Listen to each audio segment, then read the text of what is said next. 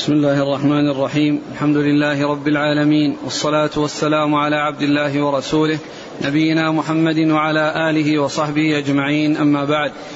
فيقول الإمام الحافظ أبو عيسى الترمذي رحمه الله تعالى، يقول في كتابه شمائل النبي صلى الله عليه وسلم: باب في عبادة رسول الله صلى الله عليه وسلم، وذكر أحاديث منها قال: حدثنا قتيبة بن سعيد قال: حدثنا أبو عوانة عن قتادة عن زرارة بن أوفا عن سعد بن هشام عن عائشة رضي الله عنها أن النبي صلى الله عليه وعلى آله وسلم كان إذا لم يصلي بالليل منعه من ذلك النوم أو غلبته عيناه، صلى من النهار 12 ركعة.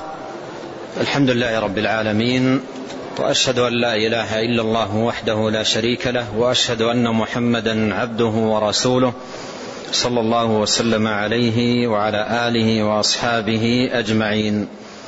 أما بعد، فهذا الحديث حديث عائشة رضي الله عنها هو من جملة الأحاديث التي ساقها المصنف رحمه الله تعالى في باب عبادة رسول الله صلى الله عليه وسلم.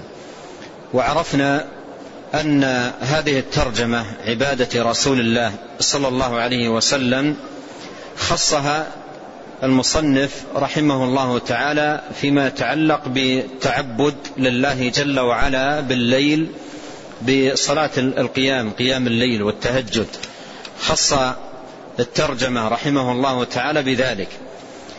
والعبادة أوسع من هذا المعنى، تتناول كل طاعة وكل قربة يتقرب بها إلى الله سبحانه وتعالى نفلا كانت أو فرضا، لكن المصنف رحمه الله تعالى خص هذه الترجمة فيما يتعلق بقيام الليل، وأورد جملة من الأحاديث في هذا الباب، ثم أورد هذا الحديث، حديث أم المؤمنين عائشة رضي الله عنها أن النبي صلى الله عليه وسلم كان إذا لم يصلي بالليل منعه من ذلك النوم أو غلبته عيناه، صلى من النهار 12 ركعة.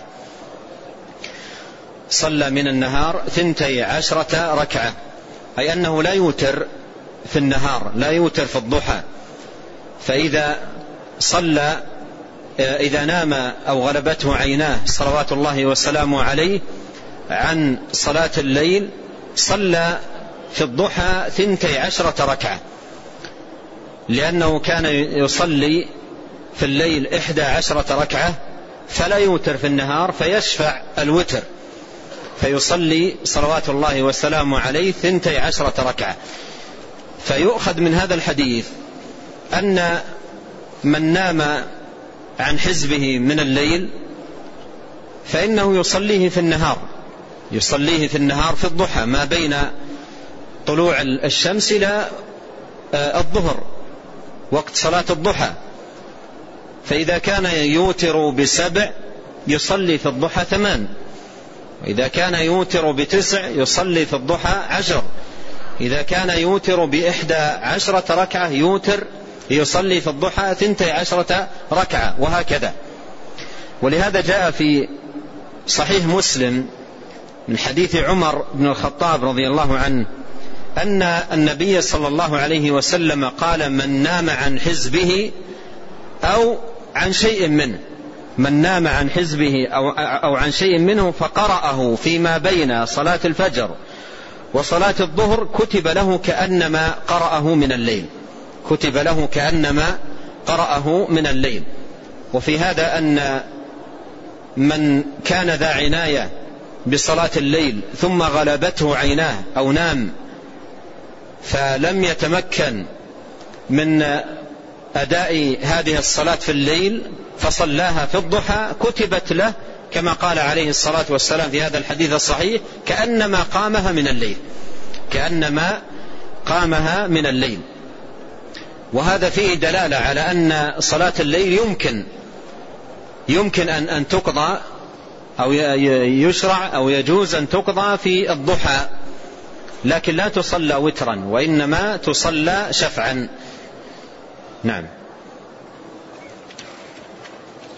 قال حدثنا محمد بن العلاء قال حدثنا أبو أسامة عن هشام يعني بن حسان عن محمد بن سيرين عن أبي هريرة رضي الله عنه عن النبي صلى الله عليه وعلى آله وسلم أنه قال: إذا قام أحدكم من الليل فليفتتح صلاته بركعتين خفيفتين.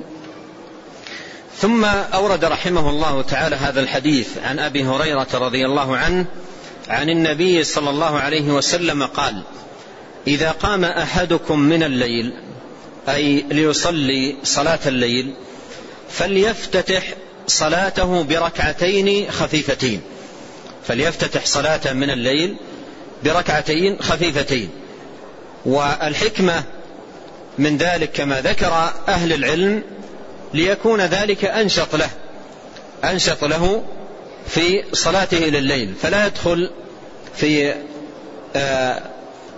في صلاة طويلة أو قيام طويل مباشرة، وإنما يصلي ركعتين خفيفتين يفتتح بهما قيام الليل، وتكون أيضا طاردة للنوم والنعاس فينشط، ثم يدخل في صلاة الليل ويطول فيها ما شاء. قال: إذا قام أحدكم من الليل فليفتتح صلاته بركعتين خفيفتين. ونبينا عليه الصلاة والسلام كان يفتتح صلاة الليل بهاتين الركعتين الخفيفتين، ولهذا جاء في بعض الأحاديث مثل حديث عائشة رضي الله عنها الآتي أنه ما زاد على 11 ركعة. وجاء عنها وعن غيرها أنه عليه الصلاة والسلام صلى في الليل 13 ركعة. فحمل أهل العلم ذلك على هاتين الركعتين الخفيفتين اللتين يفتتح بهما قيام الليل. نعم. قال حدثنا قتيبة بن سعيد عن مالك بن أنس قال وحدثنا إسحاق بن موسى قال حدثنا معن قال حدثنا مالك عن عبد الله بن أبي بكر عن أبيه أن عبد الله بن قيس بن مخرمة أخبره عن زيد بن خالد الجهني رضي الله عنه أنه قال: لأرمقن صلاة النبي صلى الله عليه وعلى آله وسلم فتوسدت عتبته أو فسطاطه، فصلى رسول الله صلى الله عليه وسلم ركعتين خفيفتين، ثم صلى ركعتين طويلتين، ثم صلى ركعتين وهما دون اللتين قبلهما، ثم صلى ركعتين وهما دون اللتين قبلهما، ثم صلى ركعتين وهما دون اللتين قبلهما، ثم صلى ركعتين وهما دون اللتين قبلهما، ثم أوتر، فذلك 13 ركعة. ثم أورد المصنف رحمه الله تعالى هذا الحديث عن زيد بن خالد الجهني رضي الله عنه أنه قال: لأرمقن صلاة النبي صلى الله عليه وسلم. هذا فيه حرص الصحابة على معرفة حال النبي عليه الصلاة والسلام في قيامه من الليل للصلاة، مثل ما مر معنا أن ابن عباس رضي الله عنهما بات ليلة في بيت خالته ميمونة، ومراده من ذلك أن يرمق صلاة النبي وأن ينظر إلى صلاة النبي عليه الصلاة والسلام في الليل. فمثله صنيع زيد بن خالد الجهني رضي الله عنه، قال: لأرمقن صلاة النبي صلى الله عليه وسلم، أي في الليل. يقول: فتوسدت عتبته أو فسطاطه. الفسطاط الخيمة. وقوله هنا أو فسطاطه، هذا يدل أنه عندما رمق بيت النبي أو صلاة النبي صلى الله عليه وسلم لم يكن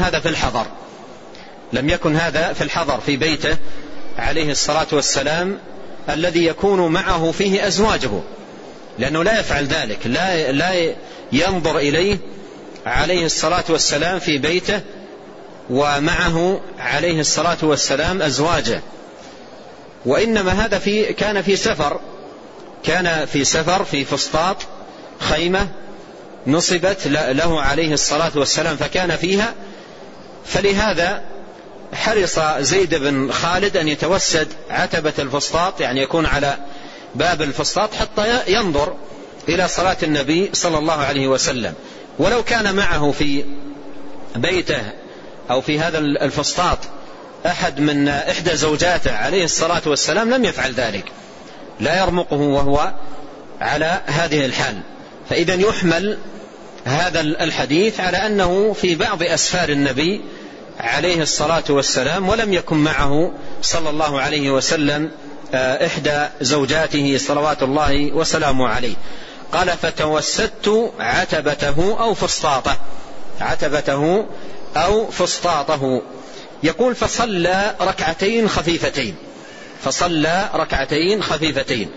هاتان الركعتان هما اللتين إليهما الإشارة في الحديث المتقدم، حديث أبي هريرة قال عليه الصلاة والسلام إذا قام أحدكم من الليل فليفتتح صلاته بركعتين خفيفتين.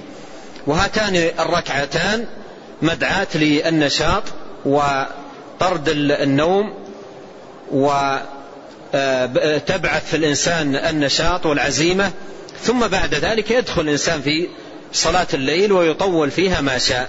قال فصلى رسول الله صلى الله عليه وسلم ركعتين خفيفتين، ثم صلى ركعتين طويلتين طويلتين طويلتين، كررها 3 مرات رضي الله عنه، مؤكدا ومبينا طول الركعتين، طول الركعتين كررها 3 مرات، كل ذلك للتأكيد على طول الركعتين. ويتبين في بعض الروايات مثل ما سيأتي في حديث حذيفة أن النبي عليه الصلاة والسلام يقرأ في الركعة الواحدة من طوال السور، مثل لما صلى معه حذيفة رضي الله عنه ليلة فافتتح بسورة البقرة، قال فقلت يركع عند 100، فوصل 100 واستمر، قال قلت يركع عند 200 ووصل 200 واستمر، قال قلت يركع عند خاتمتها، فختم البقرة وقرأ النساء، وقرأ النساء كاملة. فكان عليه الصلاة والسلام يطول. صلى معه مرة عبد الله بن مسعود، وسيأتي الحديث عند المصنف، يقول فهممت بأمر سوء، يقول ابن مسعود هممت بأمر سوء، قالوا بما هممت؟ قال هممت أن أقطع الصلاة، هممت أن أقطع الصلاة. فهذا كله يوضح قول زيد بن خالد الجهني رضي الله عنه طويلتين طويلتين طويلتين، يعني يؤكد على طول الركعتين اللتين ركعهما عليه الصلاة والسلام بعد الركعتين الخفيفتين. فكان أولا يفتتح صلاة الليل بركعتين خفيفتين، ثم يصلي ركعتين طويلتين. وهاتان الركعتين، هاتان الركعتان هما أطول ما يكون منه عليه الصلاة والسلام في صلاة الليل، هما أطول ما يكون منه صلى الله عليه وسلم في صلاة الليل، لأن الإنسان عندما يقوم ويصلي ركعتين خفيفتين تنشطه، ثم يستغل نشاطه وراحة بعد النوم فيصلي ويطول، ثم التي تليها تكون أيضا أخف منها، وهكذا. فأطول ما كان في صلاة النبي عليه الصلاة والسلام في الليل هما الركعتان الأوليان بعد الركعتين الخفيفتين، بعد الركعتين الخفيفتين. قال ثم صلى ركعتين طويلتين طويلتين.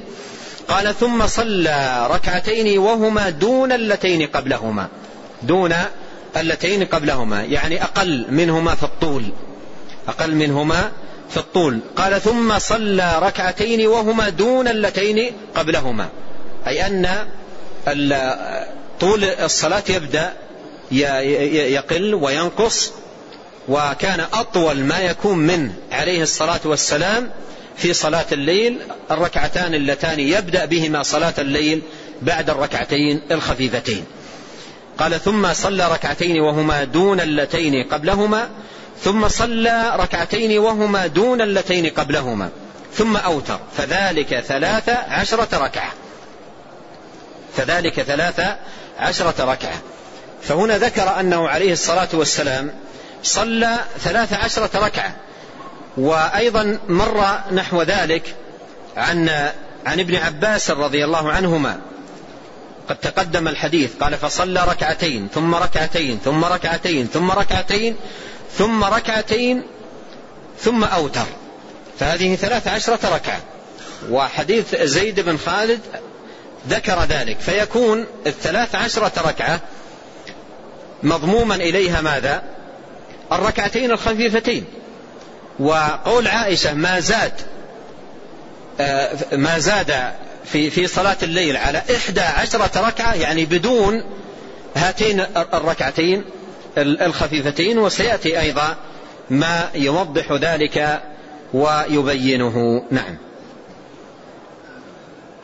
قال حدثنا إسحاق بن موسى قال حدثنا معن قال حدثنا مالك عن سعيد بن أبي سعيد المقبوري عن أبي سلمة بن عبد الرحمن أنه أخبره أنه سأل عائشة رضي الله عنها كيف كانت صلاة رسول الله صلى الله عليه وعلى آله وسلم في رمضان، فقالت ما كان رسول الله صلى الله عليه وسلم ليزيد في رمضان ولا في غيره على 11 ركعة، يصلي 4 لا تسأل عن حسنهن وطولهن، ثم يصلي 4 لا تسأل عن حسنهن وطولهن، ثم يصلي 3.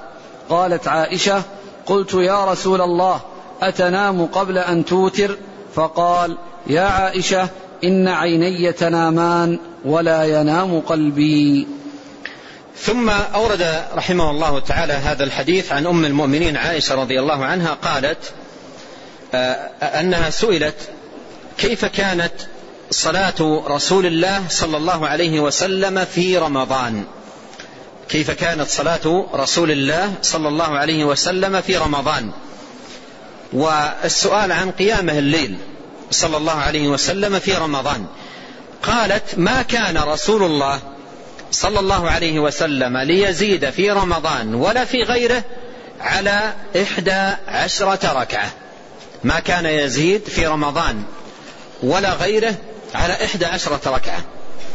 لما قالت رضي الله عنها ما كان يزيد في رمضان ولا غيره على 11 ركعة، هل عدت هنا الركعتين الخفيفتين أو لا؟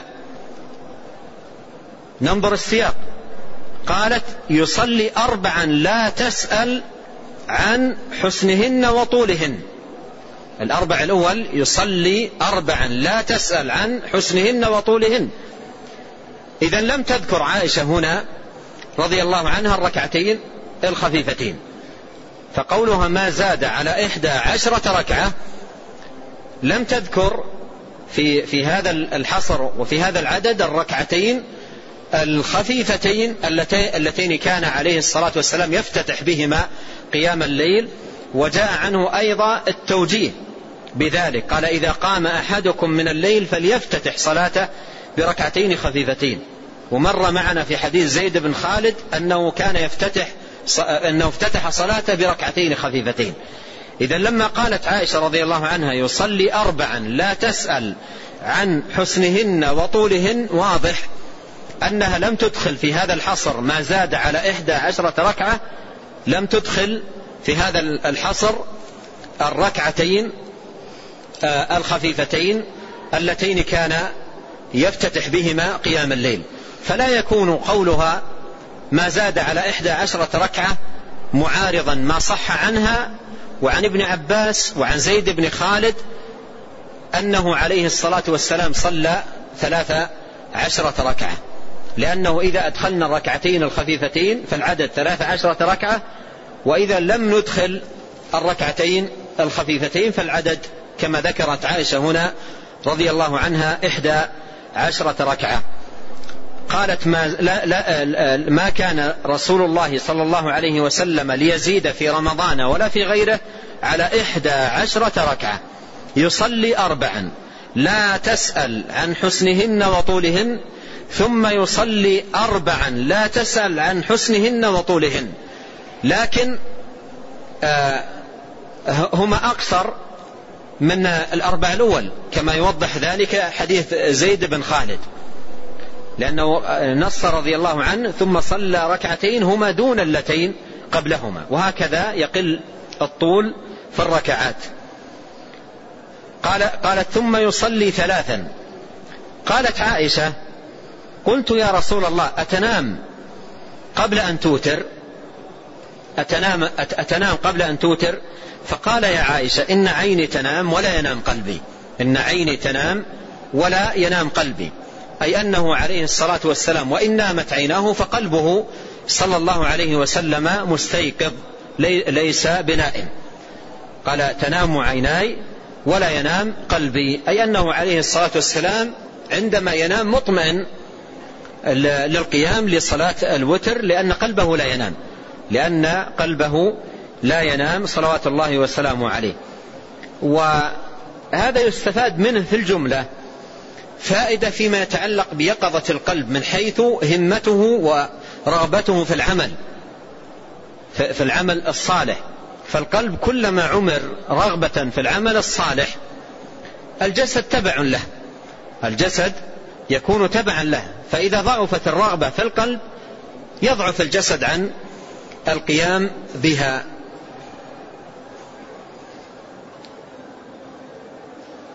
نعم. قال: حدثنا إسحاق بن موسى قال حدثنا معن قال حدثنا مالك عن ابن شهاب عن عروة عن عائشة رضي الله عنها أن رسول الله صلى الله عليه وعلى آله وسلم كان يصلي من الليل 11 ركعة يوتر منها بواحدة، فإذا فرغ منها اضطجع على شقه الأيمن.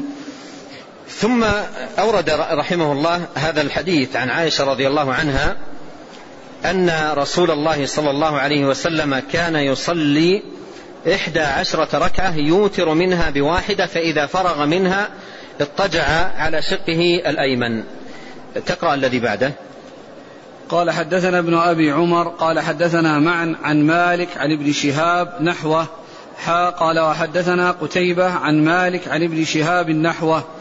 هذا الحديث أورده المصنف رحمه الله تعالى من طريق مالك عن ابن شهاب عن عروة عن عائشة، أورده من 3 طرق كلها عن مالك عن ابن شهاب عن عروة عن عائشة رضي الله عنها أن رسول الله صلى الله عليه وسلم كان يصلي من الليل 11 ركعة يوتر منها بواحدة. وهذا نظير حديث عائشة المتقدم قبل هذا الحديث، أنه يصلي من الليل 11 ركعة، ولا يكون معدودا هنا الركعتين الخفيفتين اللتين كان عليه الصلاة والسلام يفتتح بهما قيام الليل، اللتين كان يفتتح بهما صلى الله عليه وسلم قيام الليل. وبعض أهل العلم ألمح هنا إلى لطيفة، قال: كانت صلاة النبي عليه الصلاة والسلام من الليل مساوية لصلاته الفرض في النهار، مساوية للفرض في صلاة النهار، لأن الظهر 4 والعصر 4 والمغرب 3، وتر النهار المغرب 3 ركعات، فهذا العدد 11 ركعة. فإذا ضممنا الركعتين الخفيفتين وضممنا إلى ذلك أيضا صلاة الفجر في أول النهار، فتكون صلاة الليل، يعني عناية النبي عليه الصلاة والسلام بصلاة الليل بهذا العدد مساوي لصلاة النهار. هذا المعنى ألمح إليه بعض أهل العلم، وهو عليه الصلاة والسلام وإن كان لا يزيد في صلاة الليل عن هذا العدد كما جاءت بذلك الأحاديث، إلا أنه صلى الله عليه وسلم صح عنه وثبت أنه قال: صلاة الليل مثنى مثنى. سأله رجل عن صلاة الليل قال: صلاة الليل مثنى مثنى، فإذا خشيت الصبح أوتر بواحدة. فصلاة الليل لا تقيد بعدد. نعم، يقال أن العدد الذي واظب عليه النبي عليه الصلاة والسلام أفضل، لكن لا يدل على المنع من الزيادة على ذلك لعموم قوله عليه الصلاة والسلام صلاة الليل مثنى مثنى فإذا خشيتم الصبح فأوتروا بواحدة. وهذا الحديث كما نبه الحافظ بن حجر وغيره من أهل العلم رواه أيضا مسلم من طريق مالك عن ابن شهاب عن عروة عن عائشة، وفيه فإذا فرغ منها يعني الوتر اضطجع على شقه الأيمن.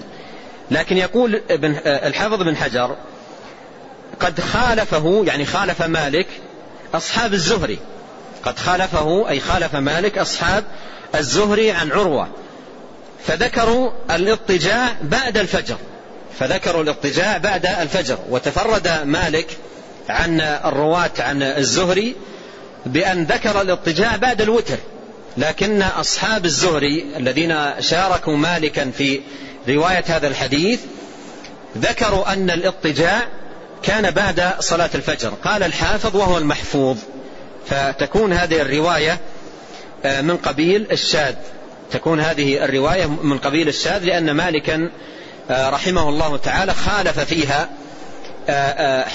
خالف فيها أصحاب الزهري، وقد رووا الحديث بلفظ أن هذا الاضطجاع إنما كان منه عليه الصلاة والسلام بعد صلاة الصبح.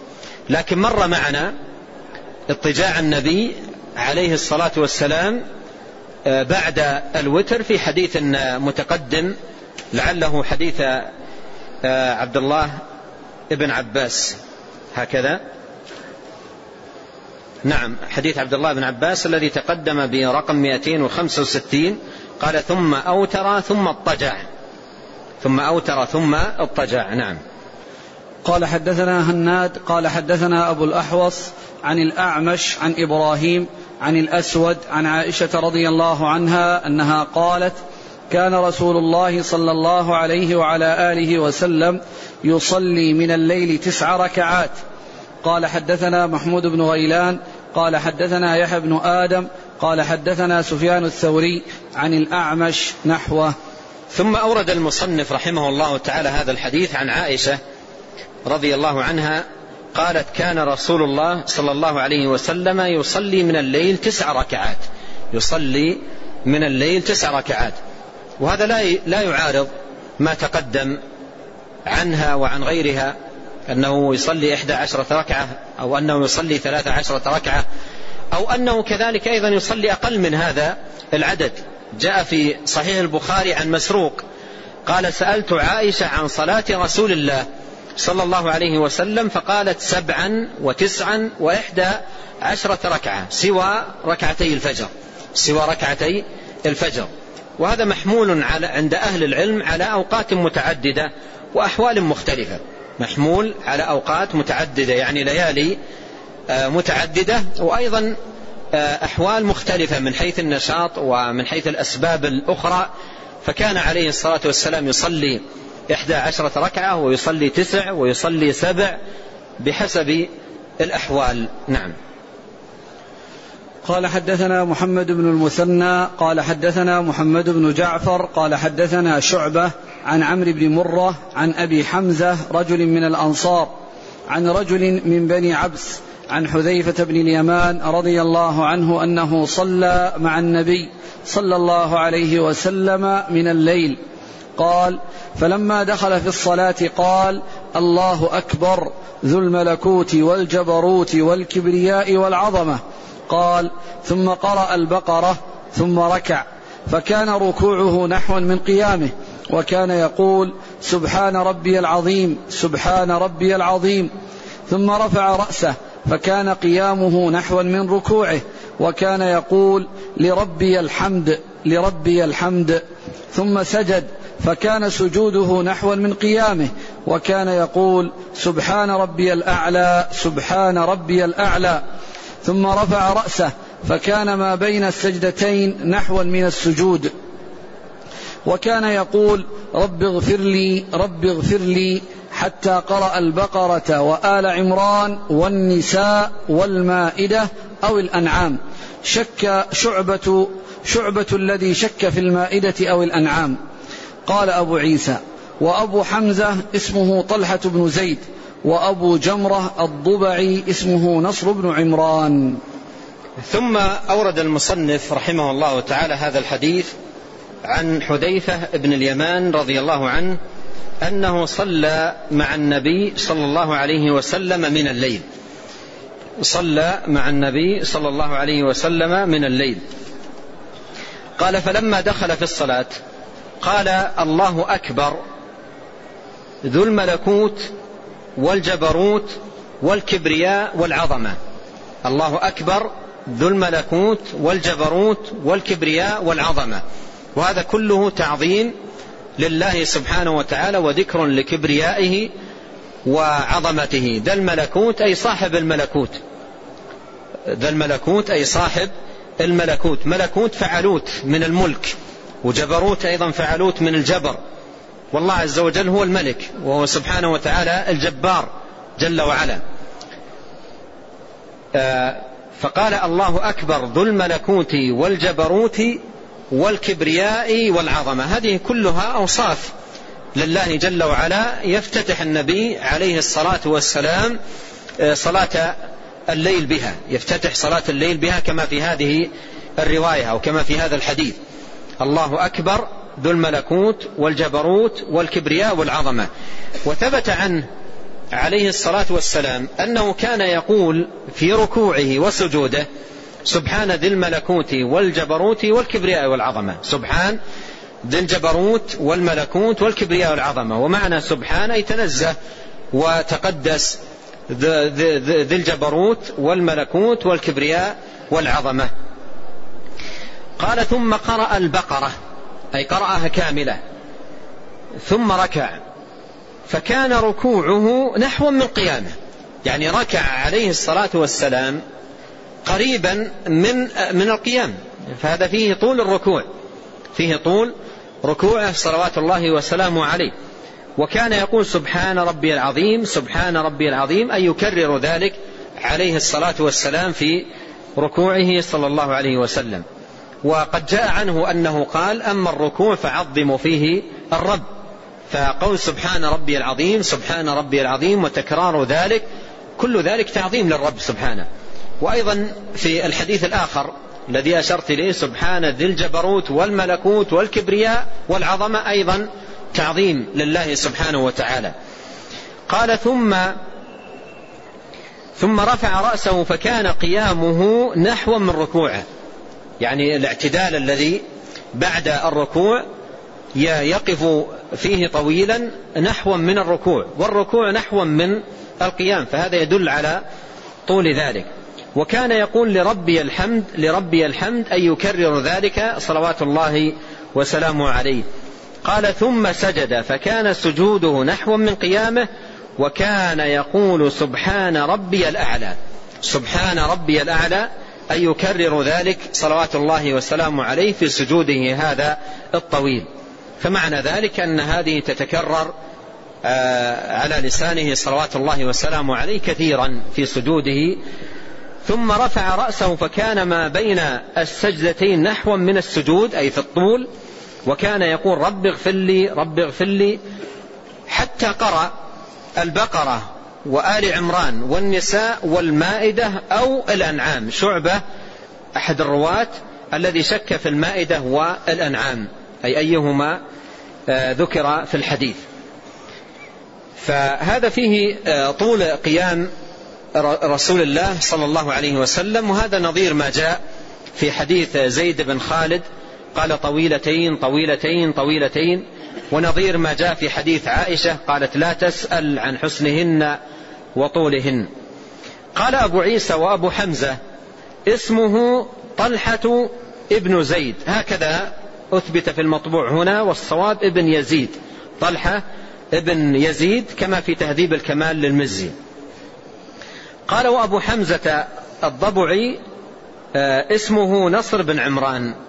والحديث في إسناده رجل لم يسم مبهم، رجل لم يسم، وهو الذي يروي عنه أبي حمزة، قال عن أبي حمزة رجل من الأنصار. أبو حمزة هذا هو طلحة بن يزيد، وطلحة بن يزيد الذي عرفه الترمذي قال أبو عيسى وأبو حمزة اسمه طلحة بن يزيد، وطلحة بن يزيد وثقه النسائي. والرجل المبهم جاء في الطيالسي في رواية الطيالسي للحديث عن شعبة بالإسناد نفسه التصريح بأنه صلة بن زفر، بأنه صلة بن زفر وصلة ثقة، ولهذا صحح الألباني رحمه الله تعالى هذا الإسناد، لأن الرجل الذي لم يسم جاء عند الطيالسي بالإسناد نفسه عن شعبة عن عمرو بن مرة عن أبي حمزة عن صلة بن زفر عن حذيفة، ولهذا صحح الألباني رحمه الله تعالى هذا الإسناد. نعم.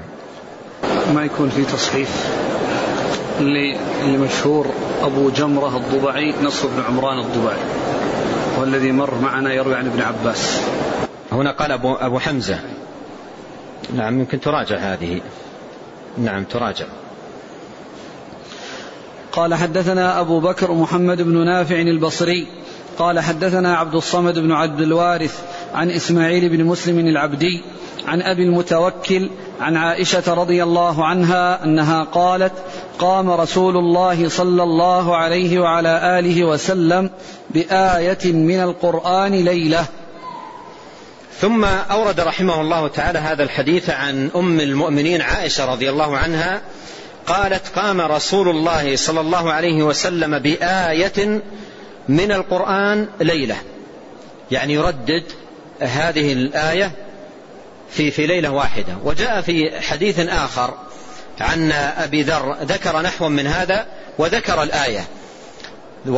الآية وهي قول الله سبحانه وتعالى: إن تعذبهم فإنهم عبادك وإن تغفر لهم فإنك أنت العزيز الحكيم. يكرر هذه الآية عليه الصلاة والسلام، قام بها ليلة يكررها عليه الصلاة والسلام، وهذا يؤخذ من جواز ذلك ومشروعيته.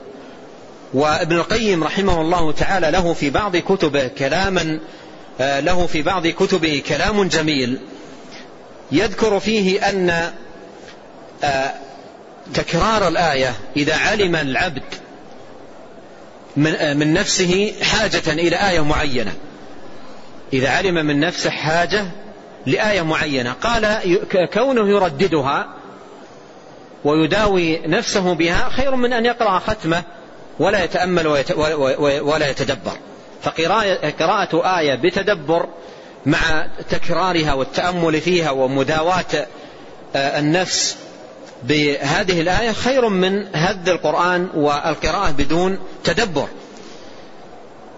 فمثلا يعني إذا علم الإنسان في نفسه ضعف في جانب التوكل، وأخذ يداوي نفسه: ومن يتوكل على الله فهو حسبه، يكررها وينمي في قلبه ماذا؟ إيمانه بالتوكل على الله وإيمانه بكفاية الله سبحانه وتعالى بعبده. إذا كان في قلبه شيء من الخوف من أوهام أو أشياء أو وساوس أو نحو ذلك، ثم أخذ يداوي نفسه بقوله تعالى: إنما ذلكم الشيطان يخوف أولياءه فلا تخافوهم وخافوني إن كنتم مؤمنين، ويكررها يداوي نفسه بها حتى يطرد عن قلبه ما قد يعتريه من مخاوف أو وساوس أو نحو ذلك. فهذا من أنفع ما يكون للعبد، ولو استمر ليلة واحدة بأكملها يردد آية واحدة مع التدبر ومداواة النفس بذلك، فهذا أنفع للعبد. فهذا الحديث يستفاد منه ذلك. وقد جاء في صحيح البخاري أن من حديث أبي سعيد أن رجلا قال: يا رسول الله، إن لي جارا يقوم الليل ولا يقرأ إلا قل هو الله أحد، يرددها، يعني يردد هذه السورة قل هو الله أحد في قيامه لليل، لا يزيد عليها. هكذا يقول الرجل: لا يزيد عليها، كأنه يقللها، يعني هذا الرجل الذي يخاطب النبي صلى الله عليه وسلم كأنه يقللها، يقول الليل كله يقرأ قل هو الله أحد لا يزيد عليها كأنه يقللها. فقال النبي عليه الصلاة والسلام والذي نفسي بيده إنها لتعدل ثلث القرآن، والذي نفسي بيده إنها لتعدل ثلث القرآن.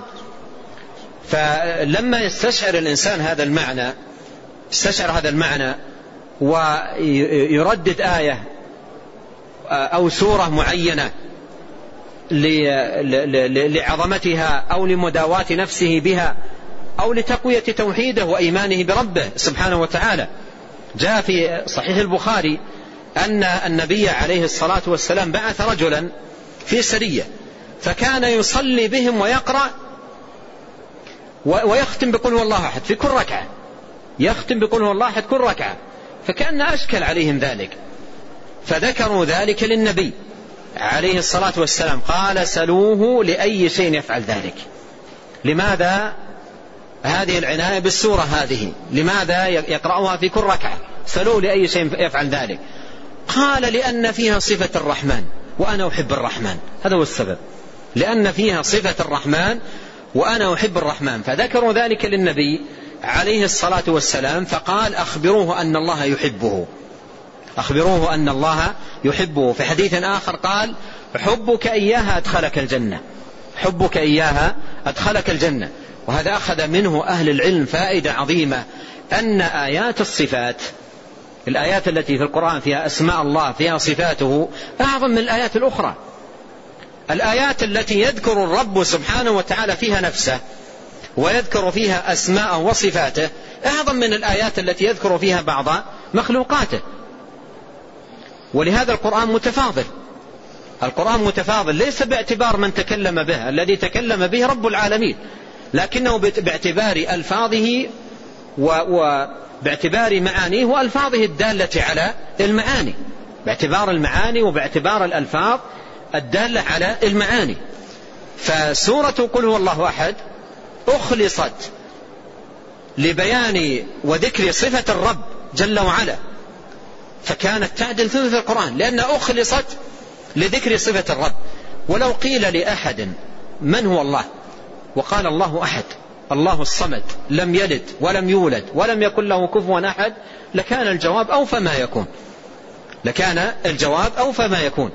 وآية الكرسي تعدل، هي أعظم آية في القرآن كما في حديث أبي بن كعب، هي أفضل آية في القرآن الكريم لأنها أخلصت للتوحيد، فيها من صفات الله سبحانه وتعالى أكثر من 20 صفة، وفيها 5 أسماء حسنى لله تبارك وتعالى، وصدرت بتوحيد الله، الله لا إله إلا هو، هذا هو التوحيد الذي خلق الله سبحانه وتعالى الخلق لأجله.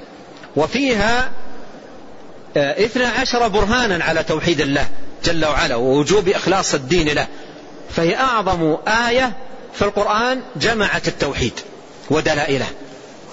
وكما ذكر أهل العلم ما ذكر في هذه الآية، آية الكرسي، من دلائل التوحيد وبراهينه لم يأتي مجتمعا في آية أخرى من القرآن الكريم. ولهذا كان فقه أبي بن كعب رضي الله عنه عظيما، لما قال له النبي عليه الصلاة والسلام يا أبي أي آية معك من كتاب الله أعظم، والحديث في صحيح مسلم، أي آية معك من كتاب الله أعظم؟ قال قلت الله ورسوله أعلم. قال يا أبي أي آية معك من كتاب الله أعظم؟ وأبي من حفاظ القرآن، يحفظ القرآن كله، والقرآن أكثر من 6000 آية، والنبي عليه الصلاة والسلام يسأله في الوقفة نفسها يقول أي آية معك من كتاب الله أعظم؟ قال قلت الله لا إله إلا هو الحي القيوم. قال فضرب بيده على صدري وقال ليهنك العلم يا أبا المنذر، يعني هنيئا لك هذا العلم. لاحظ الآن أبي أجاب بهذا الجواب واختار هذه الآية من بين حفظ القرآن ويحفظ القرآن كله، وآياته تزيد على 6000 آية، اختارها في الوقفة نفسها، عدد الآيات كثير الذي اختار منه هذه الآية. وأيضا ليس هناك مدة زمنية مثل شهر يقول له فكر لمدة شهر وادرس الموضوع وأعطينا الجواب. لا، في الوقفة نفسها ليس فيه مهلة زمنية للتفكير في الجواب. ما قال ابحث المسألة الأسبوع كامل أو شهر كامل وتعالوا أعطينا الجواب، وإنما في الوقفة نفسها أجاب قال آية الكرسي. وهنا ندرك مكانة التوحيد في قلوب الصحابة، لأن الصحابة رضي الله عنهم يدركون أن أعظم آية في القرآن، أن أعظم شيء في القرآن التوحيد.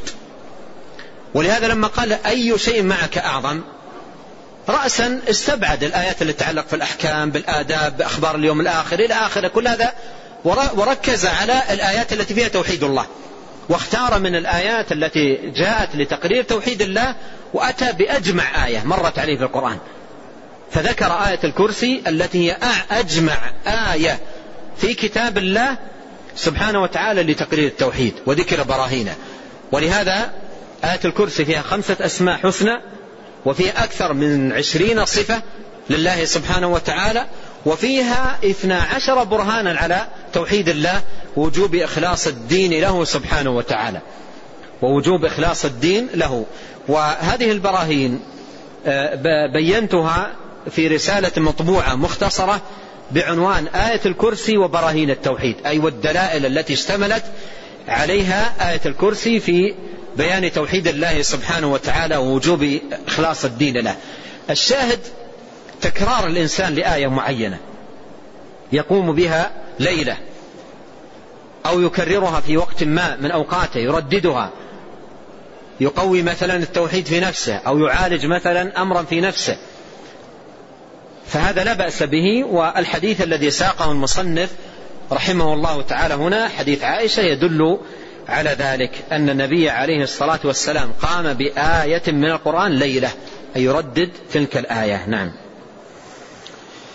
قال حدثنا محمود بن غيلان قال حدثنا سليمان بن حرب قال حدثنا شعبة عن الأعمش عن أبي وائل عن عبد الله بن مسعود رضي الله عنه أنه قال صليت ليلة مع رسول الله صلى الله عليه وسلم فلم يزل قائما حتى هممت بأمر سوء، قيل له وما هممت به؟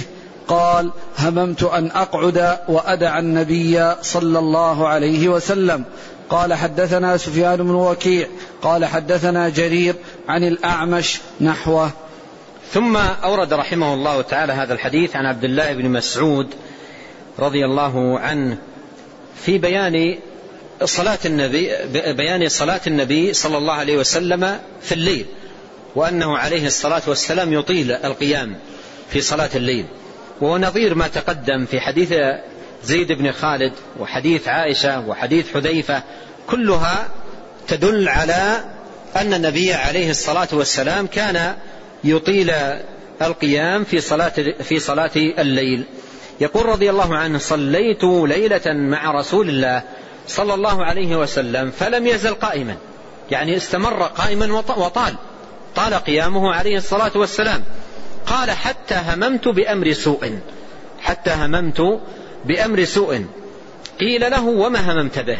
يعني ما هذا الذي هممت به ووصفته بأنه أمر سوء؟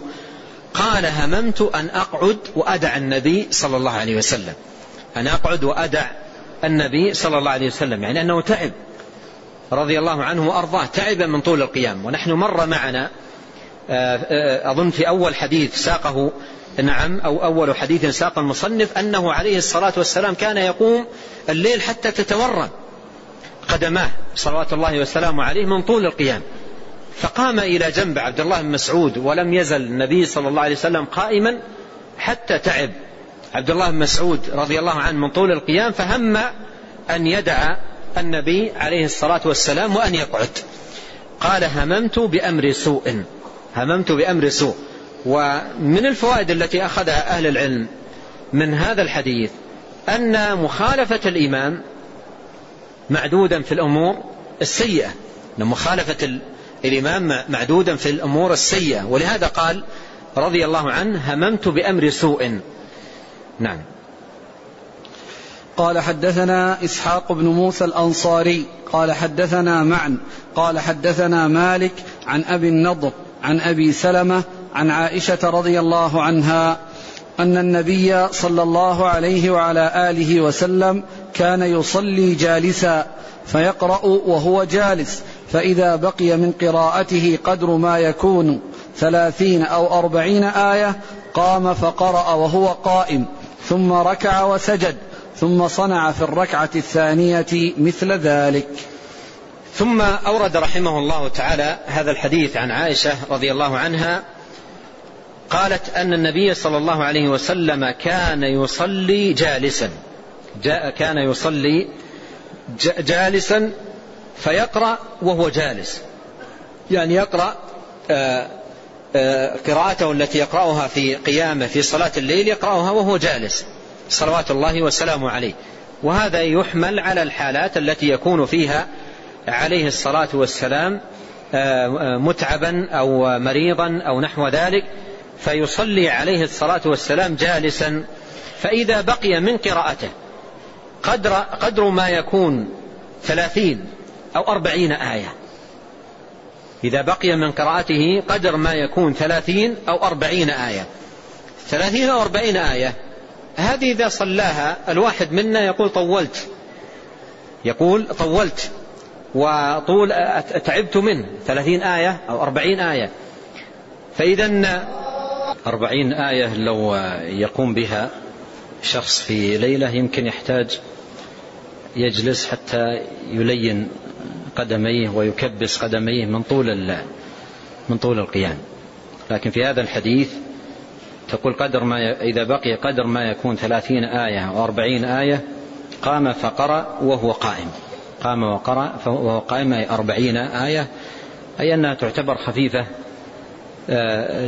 جدا في حال احتياجه عليه الصلاة والسلام للصلاة وهو قاعد. هذا الحديث يليه عند المصنف عدد من الأحاديث في المعنى نفسه، فنرجع الحديث عنه وعن الأحاديث التي تليه إلى لقاء الغد على خير إن شاء الله. ونسأل الله عز وجل بأسماء الحسنى وصفاته العلى وبأنه الله الذي لا إله إلا هو الذي وسع كل شيء رحمة وعلما أن يعيننا جميعا على طاعته وعلى ذكره وشكره وحسن عبادته، وأن يصلح لنا جميعا ديننا الذي هو عصمة أمرنا، وأن يصلح لنا دنيانا التي فيها معاشنا، وأن يصلح لنا آخرتنا التي فيها معادنا، وأن يجعل الحياة زيادة لنا في كل خير والموت راحة لنا من كل شر، وأن يغفر لنا ولوالدينا ولمشايخنا وللمسلمين والمسلمات والمؤمنين والمؤمنات، وأن يبلغنا جميعا شهر رمضان شهر الخير والبركة والإيمان وقراءة القرآن، وأن يعيننا فيه جميعا على الصيام والقيام، وأن يوفقنا لما يحبه ويرضاه من سديد الأقوال وصالح الأعمال، وأن يصلح ذات بيننا، وأن يؤلف بين قلوبنا، وأن يهدينا سبل السلام، وأن يخرجنا من الظلمات إلى النور، وأن يبارك لنا في أسماعنا وأبصارنا وأزواجنا وذرياتنا وأوقاتنا وأموالنا، وأن يجعلنا مباركين أينما كنا. اللهم أعنا ولا تعن علينا، وانصرنا ولا تنصر علينا، وامكر لنا ولا تمكر علينا، واهدنا ويسر الهدى لنا، وانصرنا على من بغى علينا. اللهم اجعلنا لك شاكرين لك ذاكرين إليك أواهين إليك منيبين لك مخبتين لك مطيعين. اللهم تقبل توبتنا، واغسل حوبتنا، وثبت حجتنا، واهد قلوبنا، وسدد ألسنتنا، واسلل سخيمة صدورنا، يا حي يا قيوم يا ذا الجلال والإكرام. اللهم صل على محمد وعلى آل محمد كما صليت على إبراهيم وعلى آل إبراهيم إنك حميد مجيد، وبارك على محمد وعلى آل محمد كما باركت على إبراهيم وعلى آل إبراهيم إنك حميد مجيد. جزاكم الله خيرا وبارك الله فيكم، ألهمكم الله الصواب ووفقكم للحق، ونفعنا الله بما سمعنا، وغفر الله لنا ولكم وللمسلمين أجمعين، آمين. يقول السائل: هل لي أن أصلي 11 ركعة مع الإمام في صلاة التراويح في رمضان وأخرج لحديث عائشة؟ النبي عليه الصلاة والسلام صح عنه في الحديث أنه قال: من قام مع الإمام حتى ينصرف كتب له قيام ليلة. فإذا اكتفى الإنسان بإحدى عشرة ركعة موافقة لحديث عائشة رضي الله عنها يخشى أن يفوته هذا الخير العظيم، وهو قوله عليه الصلاة والسلام: من قام مع الإمام حتى ينصرف. والإمام الذي يصلي قدرا زائدا على هذا العدد، على 11 ركعة، لم يخرج بصنيعه ذلك عن عموم قوله عليه الصلاة والسلام عندما سئل عن صلاة الليل قال: صلاة الليل مثنى مثنى، فإذا خشيت الصبح فأوتر بواحدة، إذا خشيت الصبح فأوتر بواحدة. فإذا كان الإمام يزيد على هذا العدد الأولى أن يصلي معه المسلم حتى ينصرف، ليحقق قول النبي عليه الصلاة والسلام: من قام مع الإمام حتى ينصرف كتب له قيام ليلة. وإذا لما يرغب في ذلك وأحب أن يكتفي بإحدى عشرة ركعة، فإنه هنا لا بد من التنبيه على خطأ يقع فيه بعض الأفاضل، وهو أنه يجلس خلف الصف ويتحدث مع رفيقه أو مع زميله حديثا يشوش على المصلين، وهذا من الخطأ. وإذا كان رفع الصوت بالقرآن الذي يؤدي إلى التشويش على المصلي أو على القارئ ينهى عنه، فكيف بالأحاديث الجانبية؟ ولهذا إذا كان لا يريد أن يزيد على 11 ركعة فيذكر الله أو يقرأ القرآن أو يستغل وقته بأمر مفيد، المهم لا يكون سببا للتشويش على المصلين وإشغالهم عن صلاتهم وعن الخشوع فيها. نعم. هل أسماء الله وصفاته تتفاضل؟ جاء في الحديث عن النبي عليه الصلاة والسلام أنه قال: اللهم إني أعوذ برضاك من سخطك ومعافاتك من عقوبتك، وقال: إن رحمتي سبقت غضبي. فهذه الأحاديث وما جاء في معناه يدل على ذلك. وأيضا الحديث الآخر قال: لقد سألت الله باسمه الأعظم الذي إذا سئل به أجاب وإذا دعي به أعطى. وأسماء الله الحسنى أيضا تتفاوت في معانيها، بعضها أسماء دالة على معان عديدة، وبعضها دال على معنى مفرد، وبعضها ترجع إليه معاني جميع الأسماء، مثل ما قال أهل العلم في لفظ الجلالة: الله أي ذو الألوهية، والألوهية هي أوصاف الكمال ونعوت الجلال، فترجع أسماء الله الحسنى كلها إلى هذا الاسم. ولهذا بعض أهل العلم قال هو الاسم الأعظم، وبعضهم قالوا الاسم الأعظم هو الحي القيوم، لأن جميع الأسماء والصفات ترجع إلى هذين الاسمين، صفات الذات ترجع إلى الحي وصفات الأفعال ترجع إلى القيوم. ولهذا ذكر اسم الجلالة الله في آية الكرسي التي أعظم آية في القرآن، فهذا ونحوه مما يدل على ذلك. يقول: كنت في مشاجرة مع أحد الأشخاص وقمت بسب الدين بدون تعمد، فأرجو الإفادة. سب الدين ردة بدون تفصيل، سب الدين أو سب رب العالمين أو سب الرسول عليه الصلاة والسلام ردة عن دين الإسلام. وبمجرد السب لله أو لرسوله أو للدين يرتد الإنسان عن دين الله تبارك وتعالى. ولهذا يجب على الإنسان أن يحذر من هذا أشد الحذر، وأن ينأى بنفسه عن مثل ذلك، لأن مثل هذا ردة، ومن حصل منه ذلك عليه أن يتوب إلى الله وأن يجدد دينه من هذا الكفر بالله العظيم الذي هو أشنع الكفر وأفظعه والعياذ بالله.